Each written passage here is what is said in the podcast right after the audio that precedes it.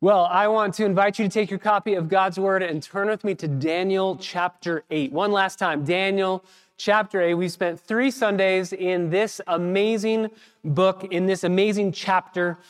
Uh, we've been diving in deep. We've been staring at prophecy. Nothing says Merry Christmas like Antiochus Epiphanes. We've been having a blast going through history. I learned last week that there are a lot more history nerds out there than I thought. So praise the Lord. We love some history. We love diving deep into the history of God's people through the intertestamental period. So we have one more Sunday in Daniel chapter 8. And then next week, Lord willing, we'll dive into Luke chapter 1 and 2. And then we will stare at Christmas on Christmas Day. And then we will do a little meditation on the new year. And then we'll dive back into Daniel chapter 9. We've been looking at prophecy over and over and over again. It began really in chapter 7 as we started the prophetic section of Daniel. And for those of you who are visiting with us this morning, we have been studying verse by verse from chapter 1, verse 1, all the way through now. And we're going to end up going all the way through the book of Daniel. We've just been studying Daniel verse by verse, taking it uh, section by section, verse by verse, line by line. And we find ourselves in Daniel chapter 8. Daniel 7 through 12 is the prophetic portion.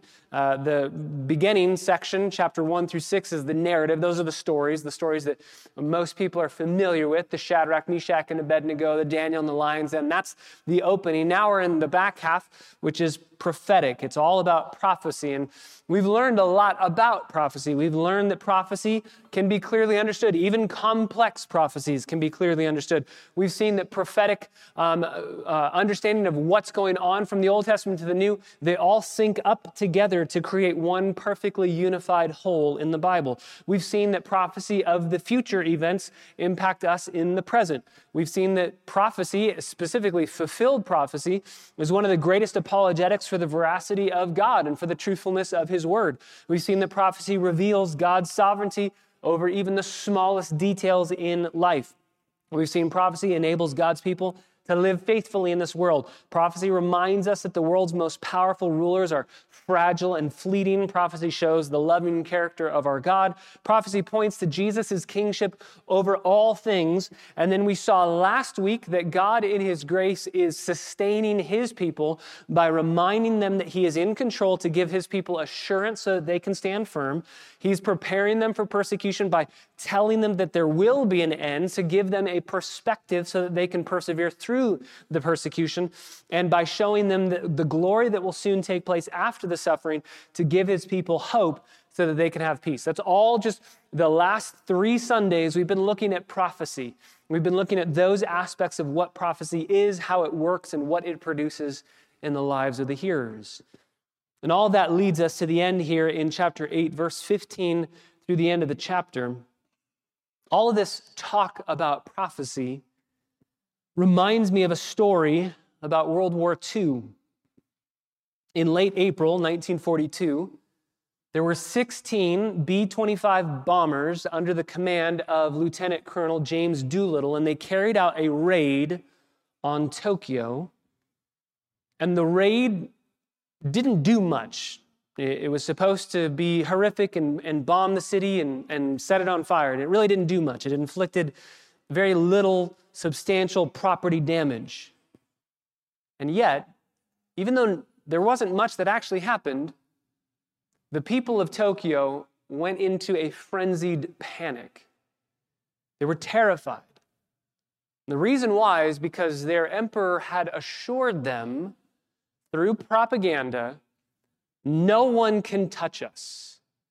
We are safe, we are secure, and no one can touch us. And then when these 16 bombers flew over Tokyo dropping bombs, even though it didn't do much, it terrified the people in Tokyo because they then went back to their emperor's propaganda and thought, wait, he told us that no one could touch us. They came very close to touching us. They got over onto our land and they were terrified. But the God of the Bible does not operate like the emperor's war propaganda. The God of the Bible has clearly said it's going to get tough. You're going to have pain. You're going to have suffering. You're going to have sorrow. John Calvin says it this way if nothing had been predicted, The pious would have glided gently downward to despair in consequence of the heavy afflictions that were coming to them if these things had not been predicted. They would have, uh, though themselves, been deceived. They would have thought themselves deceived by splendid promises concerning their return. They, they were going to go back to their land in 70 AD, and they thought, okay, when we get back there, we're going to have peace, we're going to have a kingdom. And God's telling them, you're going to go back to your land, you're going to have peace for a little while, and then this madman's going to show up and he's going to destroy you as a people. When they perceive, Calvin continues, everything occurring according to exactly as had been foretold, this then became no slight solace in the midst of their woes.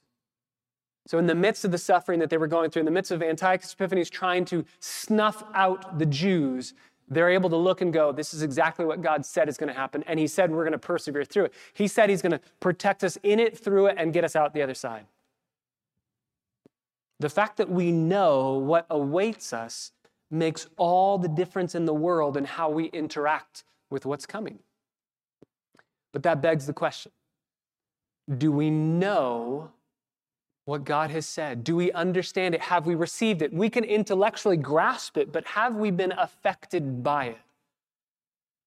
That's the question that I believe these verses will tackle for us this morning. They will reveal to us an understanding of God's word such that when we actually grasp it, we will see the changes that it should make. How should understanding the Word of God change us today? We'll, we'll see three ways that understanding God's Word, the glory of grasping God's Word, changes us today. Let's read together Daniel chapter 8, verses 15 through 27. Now it happened when I, Daniel, had seen the vision that I sought to understand it. And behold, standing before me was one who had the appearance of a man. And I heard the voice of a man between the banks of Ulai, and he called out and he said, Gabriel, give this man an understanding of what has appeared. So he came near to where I was standing, and when he came, I was terrified. I fell on my face, but he said to me, Son of man, understand that the vision pertains to the time of the end. And while he was talking with me, I sank into a deep sleep with my face to the ground, but he touched me and he made me stand upright. Then he said, Behold, I'm going to let you know what will happen at the final period of the indignation, for it pertains to the appointed time of the end. The ram which you saw with the two horns is the kings of Media and Persia. The shaggy goat is the king of Greece. The large horn that is between his eyes is the first king. The broken horn and the four horns that stood in its place are four kingdoms which will take their stand from his nation, although not with his power. And in the later portion of their reign, when the transgressors have run their course, a king will stand, insolent, skilled in intrigue. His power will be mighty, but not on his own power. He will destroy to an astonishing degree. He will succeed and do his will. He will destroy mighty men and the holy people. And through his insight, he will cause deceit to succeed by his hand. He will magnify himself in his heart. He will destroy many while they are at ease. He will even stand against the prince of princes, but he will be broken without hands. And what had appeared about the evenings and mornings, which has been told, is true.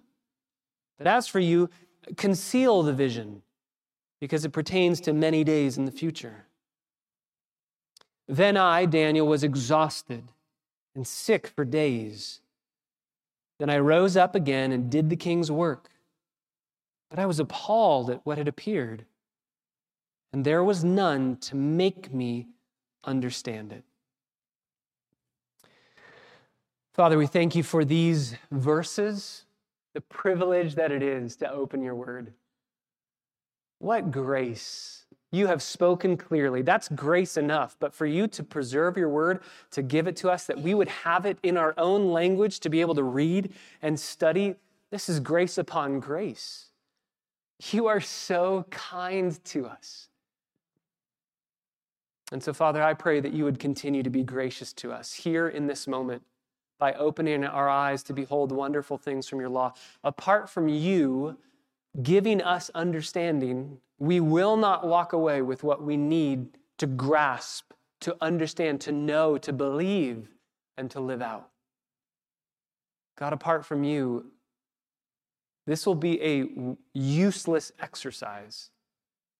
If you do not work, if you do not act, if you do not open eyes, if you do not convict hearts, if you don't comfort and encourage and challenge. So we come before you hopeful, expectant, dependent, needy. We ask that you would multiply your word into our hearts, that we would hear, live, obey according to it.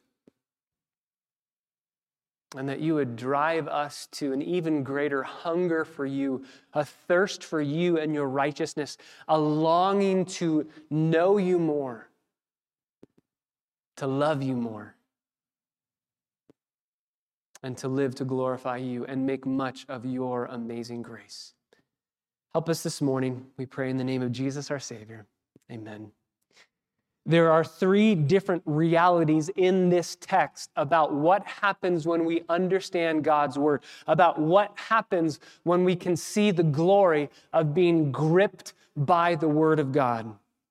When we understand it, there are three amazing realities that take place. Number one, we have to first start with understanding God's word requires divine assistance. Understanding God's word requires divine assistance. This is in verse 15 all the way through verse 19. Verse 15, it happens while Daniel has seen this vision that he seeks to understand it. He doesn't just stop by saying, I got a vision from the Lord, I'm good. God has spoken to me, I'm good to go. No, I need to understand it, or else Him speaking to me has not profited me anything.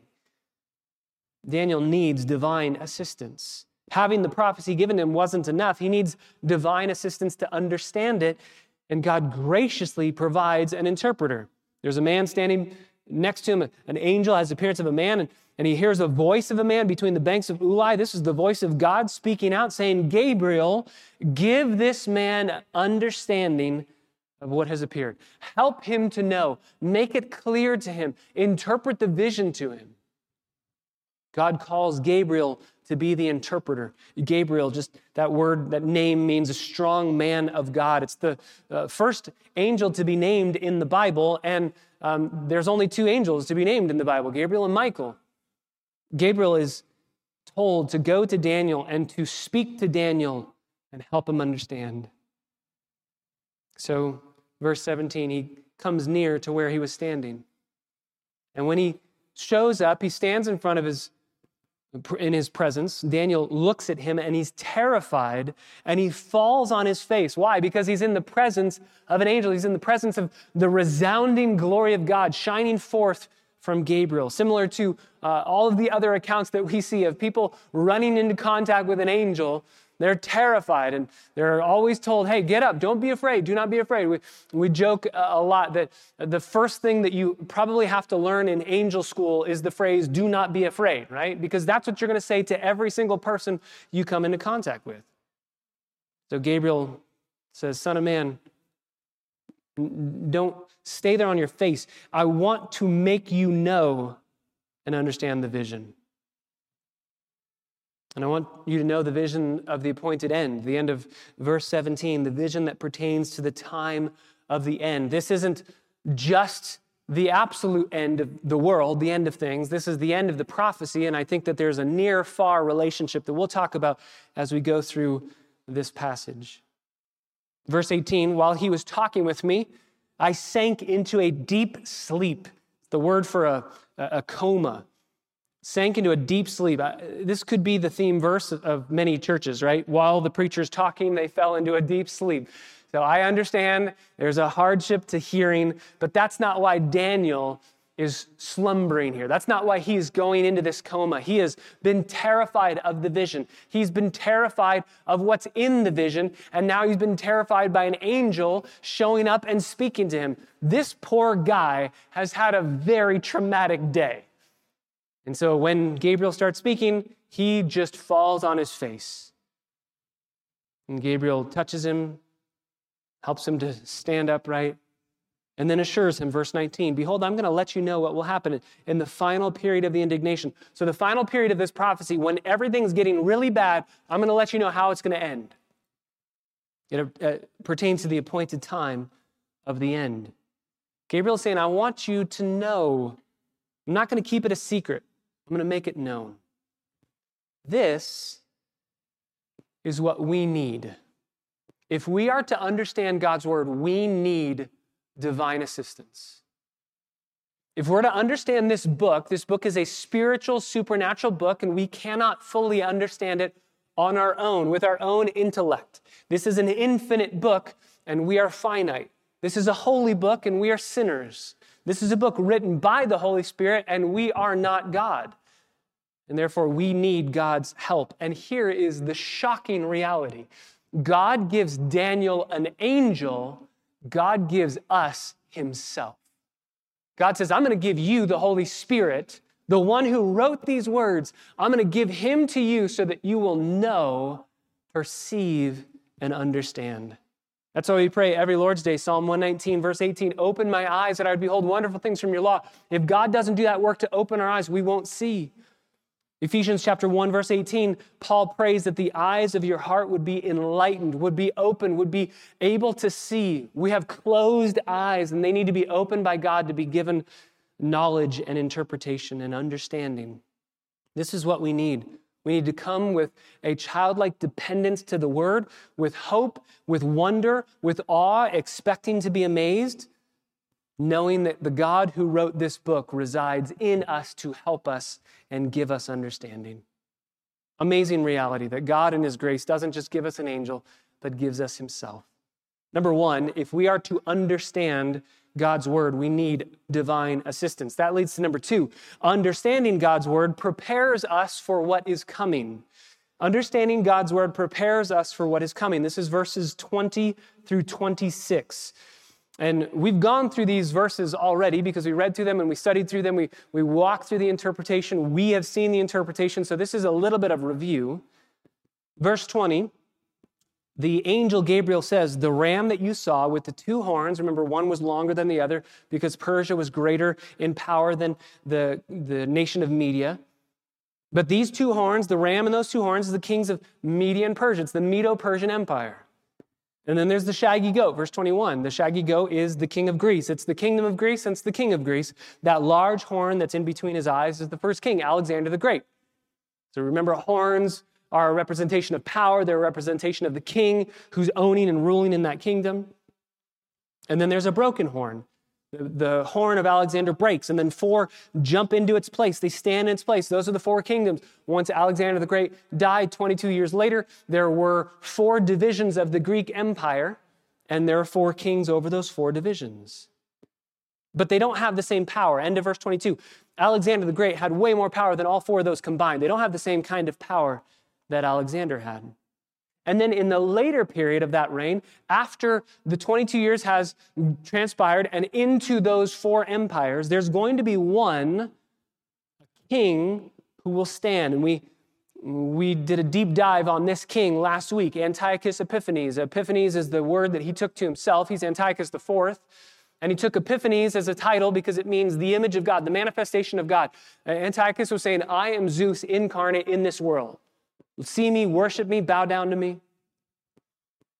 The Jews called him Antiochus Epimanes, similar sounding word, which just means crazy man, madman. He's Antiochus the crazy. And he's an awful human being. He brought more persecution upon the Jews than they'd ever experienced up until that point.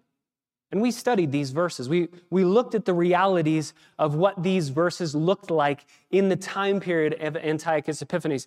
The Bible describes in verse 23 insolent, skilled in intrigue. Uh, literally, insolent means strong of face. Uh, nothing's going to stand in his way. He's going to make whatever he wants to happen, happen. Skilled in intrigue, that, that phrase literally means ambiguous in speech, able to move, eh, very you know, politician-esque, able to move around, get his way, whatever he wants. We see this even the way that he came to power. He usurped the throne from his nephew, the son of his older brother, Seleucus IV, and then immediately launches a campaign of ruthless conquest in the Near East. Verse 24, he's mighty. Antiochus had so much power, but not by his own power. He is empowered by someone else. That someone else is the devil empowering him, God allowing and ordaining, but the devil doing the work. He will destroy to an astonishing degree. Never before had the people of God been so brutally persecuted than when Antiochus comes to power. That's why, back in verse 13, the angel says, How long is this going to transpire? This is the cry of heaven on God's people's behalf. How long are they going to have to experience suffering and persecution? He will succeed and do his will. He can't be stopped. He will destroy the saints. He will destroy mighty men, so the mighty men can't stop him, and the holy people will be killed. Antiochus had one main objective, and that was to force everyone to become Greek, the process of Hellenization. Alexander had done it to a little bit, but Antiochus Epiphanes is doing it, you know, 2.0, Hellenization process. Make everyone demand that everyone become Greek. And so he's forcing the Jews to become Greek. They will not. This is, as I said last week, this is when there's that dynamic shift in the Jewish understanding. What are we going to do? Are we going to bow the knee and surrender and compromise, or are we going to stay loyal to Yahweh and not compromise? The people that said, We will not bow the knee, we will not compromise, they became the Pharisees. The people that said, Okay, we'll compromise, we don't want to die, uh, we'll just learn a new language, we'll pretend that your God's real, we don't really care, Th- those became the Sadducees. That's all in the intertestamental period of the Bible. And when you close the Old Testament, you don't know a people group called the Sadducees or the Pharisees. When you open the New Testament, you see these people groups. You've never seen them before. Where'd they come from? Here's where they came from. He succeeds, he kills. Verse 25 through his insight, he will cause deceit to succeed by his hand. He's shrewd in the way that he deals with people. He magnifies himself in his heart. He calls himself God. He destroys many while they are at ease, many while they are in peace. This is exactly what happened in 167 BC.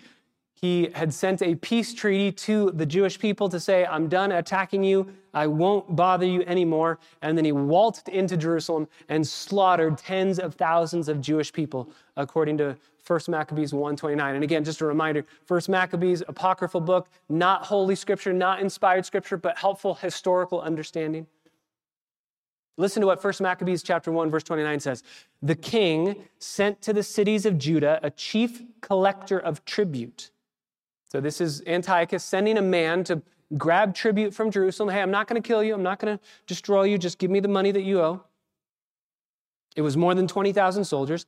Deceitfully, he spoke words of peace to them. They believed him, but suddenly he fell upon the city, and he did this on the Sabbath. He knew that they would be worshiping on the Sabbath, they wouldn't be doing anything, so he did this on the Sabbath. He dealt a severe blow, destroyed many people of Israel, plundered the city, burned it with fire, tore down its houses and its surrounding walls, took captive the women and children, and seized all of the livestock.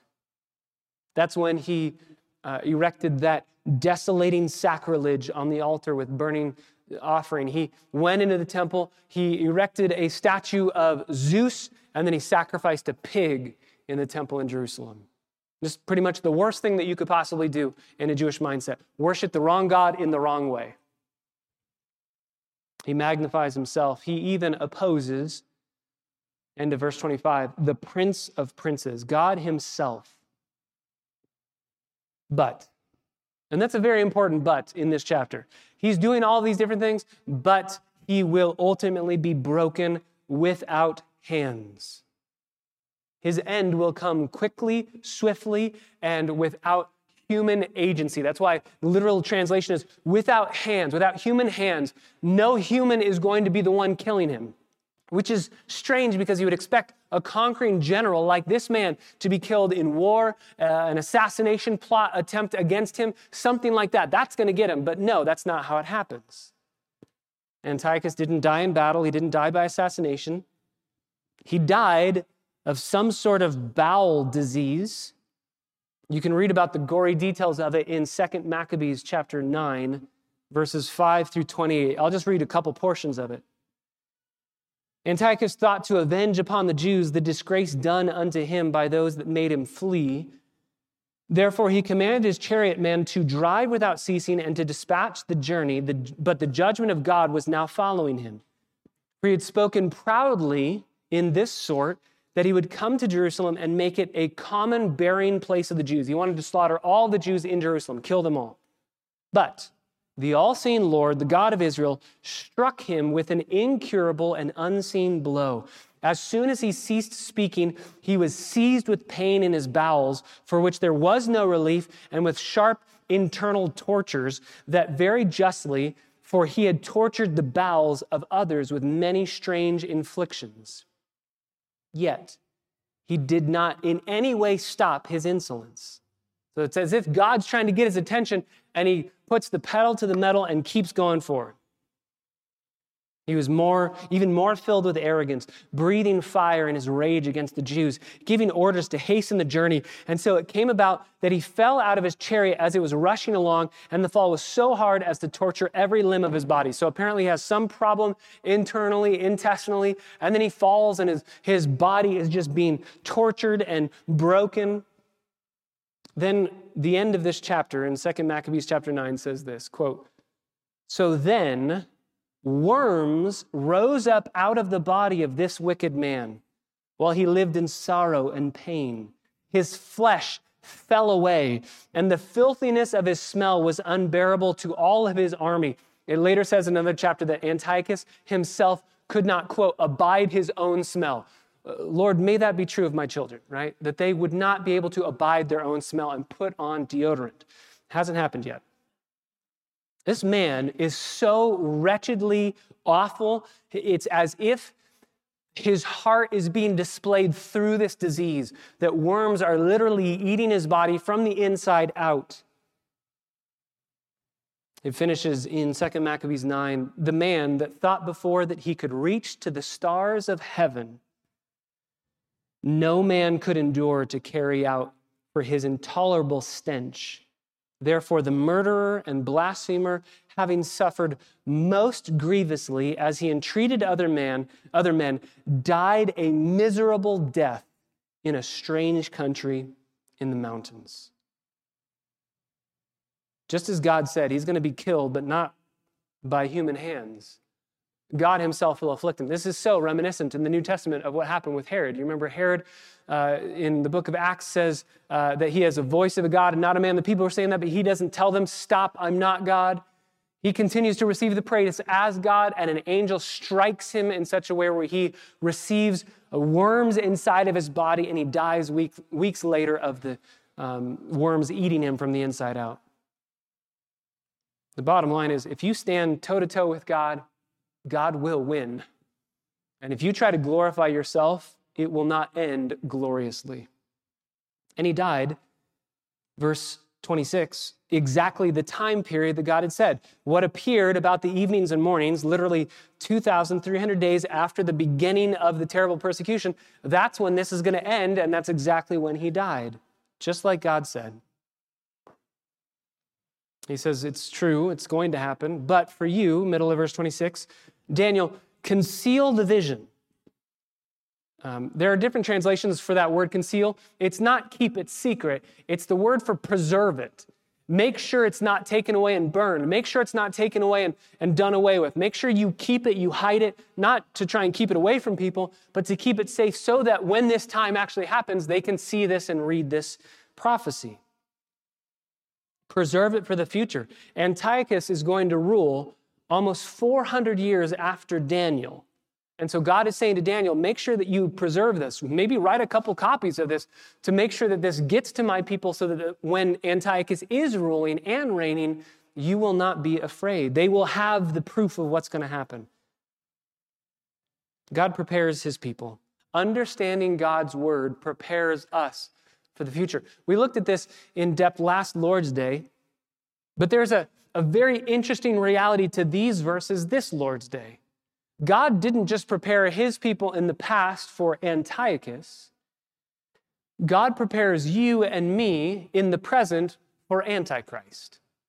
This is why I say that there's a, term that's used in theological circles. We would call it a near far prophecy, a near fulfillment and a far fulfillment. There's a prophecy, one prophecy given, and that one prophecy that's given has a near fulfillment of its prophetic elements, but then it also has a far fulfillment. There's a near and a far element.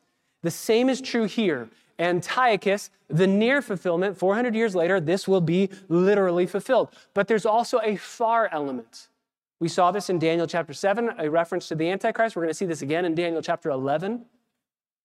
Just think about what we learned. If you remember, if you were here for our study in Revelation, think about what we learned about the Antichrist. And let's go back through these verses, the description of Antiochus Epiphanes in verses 23 through 26, and think of how they correlate together.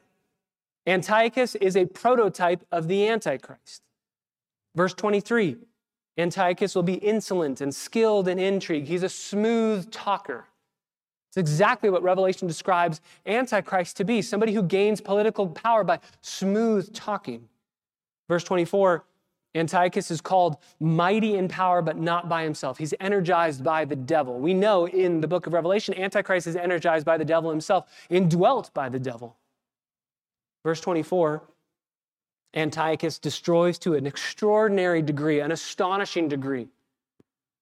Think about the book of Revelation. The Antichrist will destroy whole sections of the world's population, an astonishing degree of destruction. Verse 24 the Antiochus Epiphanes will destroy the people of God, the holy ones. Book of Revelation says that the Antichrist will go after God's people and destroy them.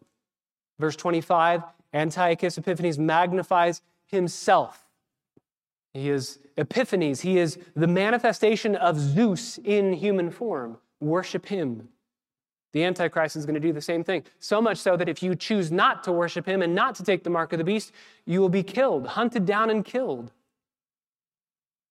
Verse 25 Antiochus will destroy people while they are at ease, Revelation 6 tells us that the Antichrist will take over, he'll make a peace treaty with Israel, he will take over the world without loosening one arrow from his bow. That's what Revelation 6 describes this bow just hanging on his shoulder. He hasn't even had to go to war to get all the power that he's given. Command is just given to him, and he makes a peace treaty, and for three and a half years, he quasi keeps that peace treaty. And then commits what's called the abomination of desolation, which Antiochus Epiphanes did in a near fulfillment with sacrificing the pig on the altar to Zeus in the middle of the Jewish temple. The Antichrist is going to do something like that in the latter days. He will turn on the Jews and slaughter them. Verse 25 Antiochus opposes the prince of princes the Antichrist tries to war against Jesus himself. You remember, he tries to imitate Jesus by taking that, that fake death. He takes that fatal mark on himself and fakes a resurrection. Verse 25 Antiochus was destroyed not by human agency, but by God himself. The Antichrist will not be destroyed by human agency, but by Jesus himself. Verse 26, we were given the exact specification of the time period of Antiochus ruling and reigning 2,300 days. We are given the exact specification of the time period of the Antichrist ruling and reigning seven years. And we saw in both of those, it's lengthy, but it's limited. It's lengthy, but it's limited. So the near fulfillment of these verses is absolutely Antiochus Epiphanes. But there's a far fulfillment. Antiochus is Antichrist 1.0, Antichrist is Antiochus 2.0. History is filled with people who look like they're trying out for the role of Antichrist. They want to rob God of glory and worship. They want to destroy anybody who worships God. First John tells us there is going to be a big A Antichrist, but there are already many little a Antichrists. They're everywhere. Just think about the history of the Jewish people. You have Antiochus Epiphanes, you have Haman trying to kill all of the Jews, Book of Esther. You have Hitler. You will have the Antichrist. It just looks like you have all these different prototypes for the Antichrist. Why are there so many different Antichrists?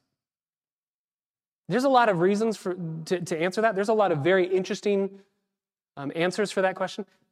Here's one that's just mind boggling to me and hopefully helpful to remind us the power that God has versus the power the devil has, one of the reasons why there are so many different types of antichrists, there are so many different people that look like antichrist, that look like it's going to be the guy, but then doesn't end up being the guy with the you know, capital A antichrist, is because the devil is not omniscient. The devil doesn't know everything. The devil's trying to get the antichrist right. And he failed with Antiochus, and he failed with Haman. The devil is not omnipresent. He's not everywhere at one time to know who's the guy, here's the guy, here's how it's going to work. He's not all powerful. And therefore, he's trying, and it seems like every attempt gets worse, but he has not succeeded in bringing about the big A, capital A Antichrist. He will one day. But, brothers and sisters, he can't get this right. He can read the Bible and know what's going to happen, but he can't even make it happen because he's powerless to do it. He's just trying. Therefore, we have all these prototypes of the Antichrist. Here is yet another. This is a little a Antichrist. It's a piece of the devil's work, and boy, is Antiochus a piece of work. This guy is an awful man. But he will be destroyed, and God's people will prevail. That's what the angel is telling Daniel. That's what God is telling us. Understanding God's word requires divine assistance to get it, to understand it, to grasp it. But once we do, understanding God's word prepares us for what's yet to come. That leads us to our final point this morning, number three, and this is just verse 27. Understanding God's word leads to awe and action. Understanding God's word leads to awe and action. So, understanding God's word requires divine assistance. Understanding God's word prepares us for what's yet to come. And finally, understanding God's word leads to something. If we get God's word, if we grasp his word, it will lead us to live differently with awe and with action. Verse 27 Then I, Daniel, was exhausted and sick for days. Literally, it's a, a, a Hebrew phrase that means to be finished and to come to your end. Uh, he's, uh, he says, I, I've got no more in the tank. I'm done. I'm done. He's appalled, middle of that verse. He's appalled at what had appeared. He understands it. It says, There's no one to make me understand it. He understands what's going to happen. He just doesn't understand why it's going to happen. He's appalled as he sees the horrific nature of the persecution. He's appalled that his people are going to have to go through this. This reminds me of uh, Fiddler on the Roof, if you've seen that movie, uh, Tevye, um, there's a, a, very, very horrific scene where um, Tevye, the dad, his daughter is being married, and they're having a, an amazing Jewish celebration for the wedding. And in the middle of it, there's a, a pogrom where the soldiers come in and they, they make a mockery. They say, We're in control, and they throw over the tables and, and they desecrate everything that's going on. And there's just a, a startling scene in, in that whole narrative where the camera is focused on Tevye's face. And it just pulls back and all of the terrible action is happening around him with you know glass glasses being thrown off tables and overturned and people being thrown to the wayside.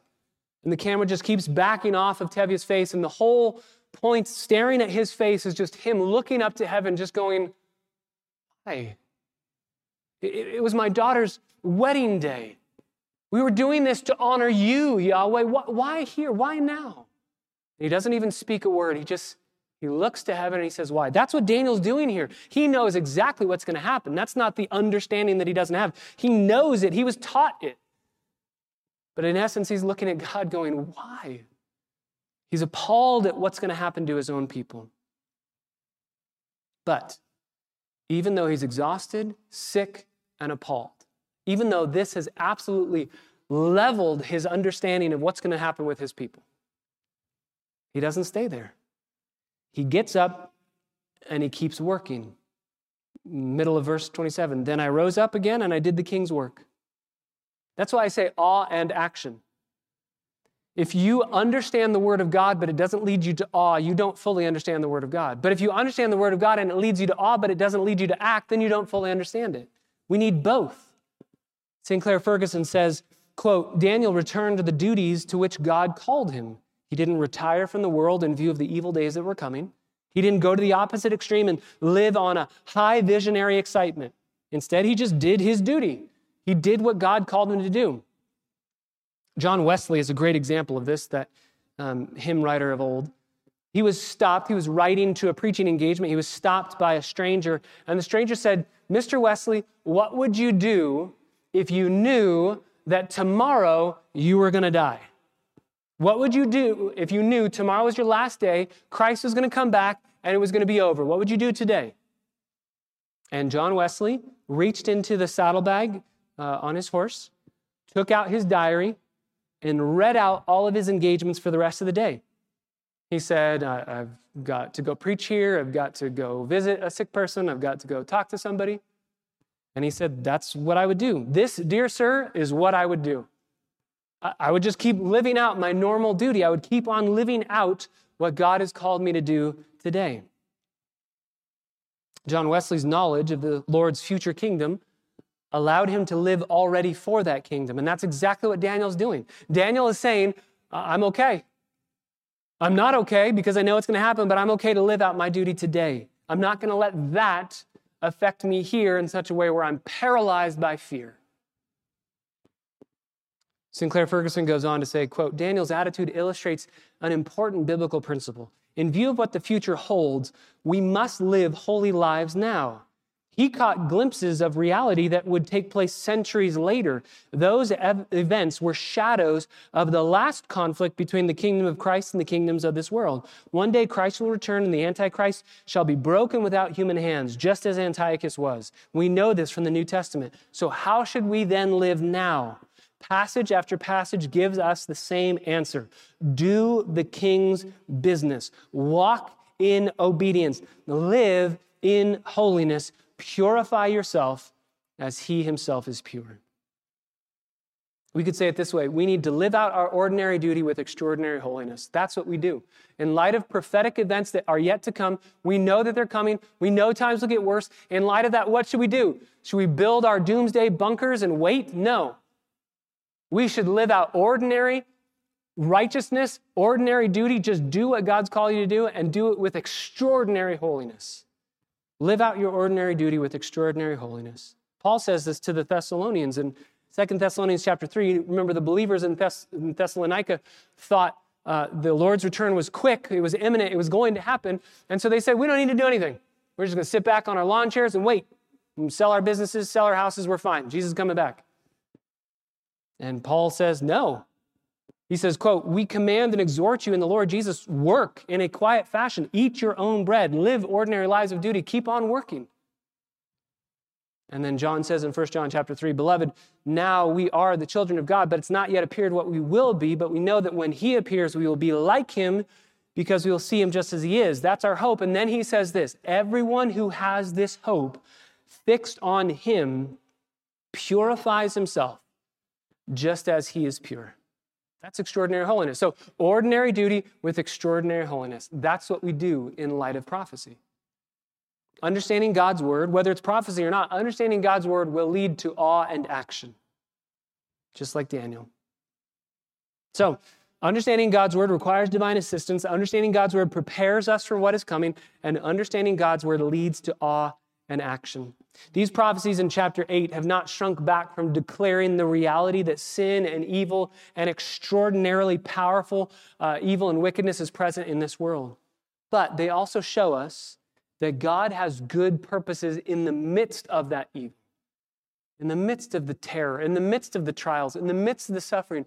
God says, I will preserve you, and I'm doing something that you couldn't possibly begin to imagine.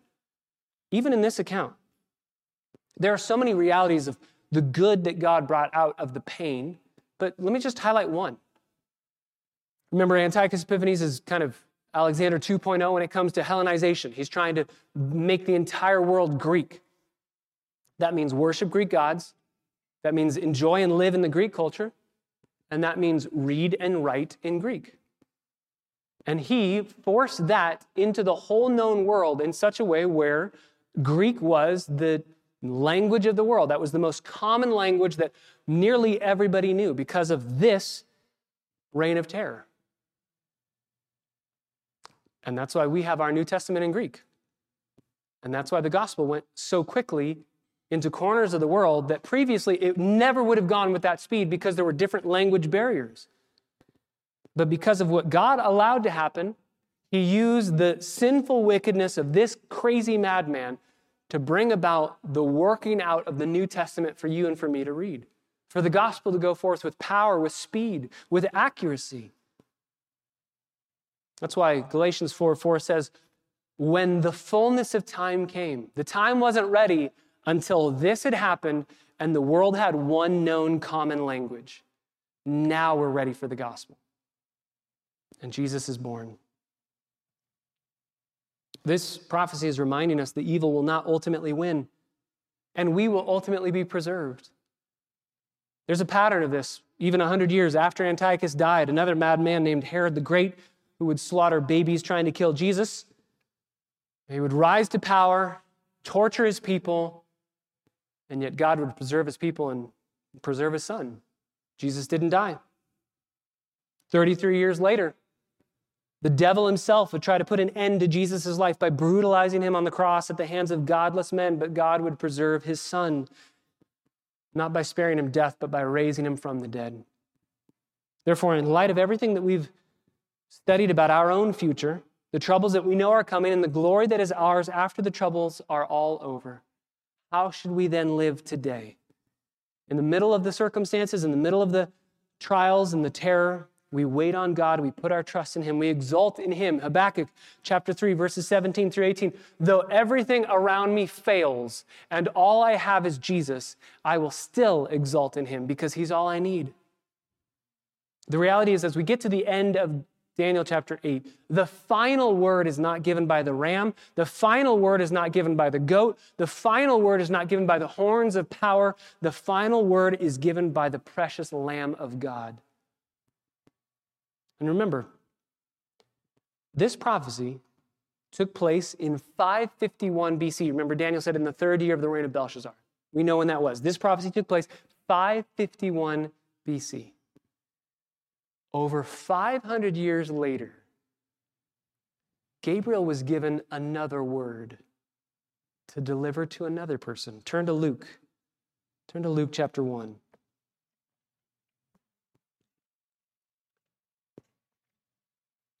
Gabriel had told Daniel what was going to happen because he was told by God to do so.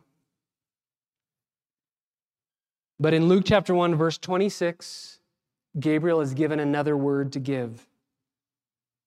Over 500 years later, Gabriel would have the privilege to give another message. This time it wasn't to a man, but to a woman.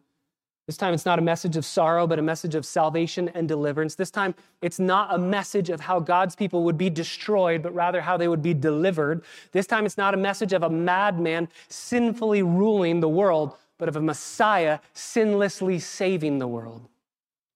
Just think about the glory and the joy that Gabriel would have had in reading these words and saying these words to Mary. With the backdrop of what he had to say to Daniel ringing in your mind and your heart, think of how much joy he would have had to say these things.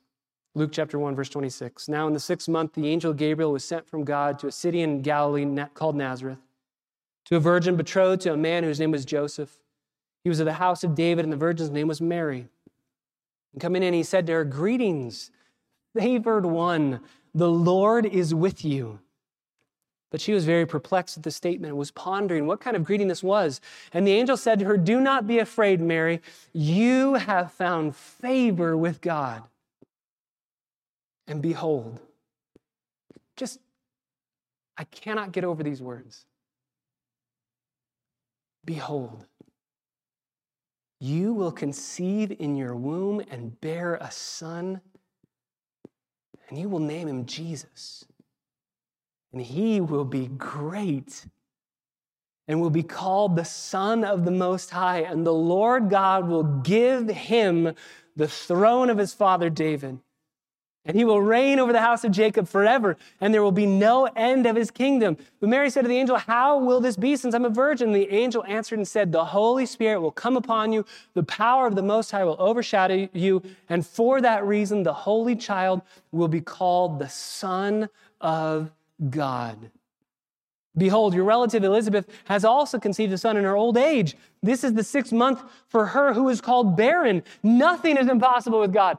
How much joy would Gabriel have had saying those words as opposed to the terrifying message that he had to give to Daniel? And Mary responds, Behold, the slave of the Lord, may it be done to me according to your word. And the angel departed. Uh, how do you think Gabriel departed? I just see him going, Yes, and back up into heaven. Just, th- just think about God saying to, to Gabriel, I've got a message for you.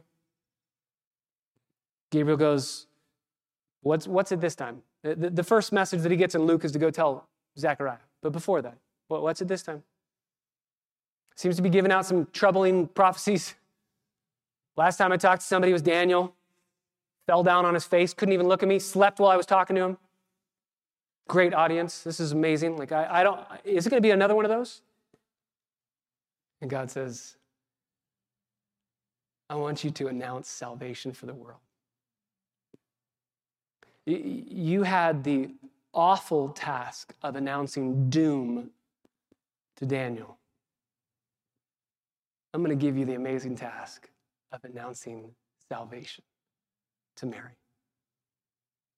Brothers and sisters, we should have the same joy that I believe Gabriel had. We've been given divine assistance to understand, to receive the Word, Jesus Christ, God in the flesh. We have been prepared for the future, not just in a temporal sense of what's going to happen in human history as it ends, but in the eternal sense. We know what's going to happen, and we're not terrified of death because we know after death we live forever with Christ.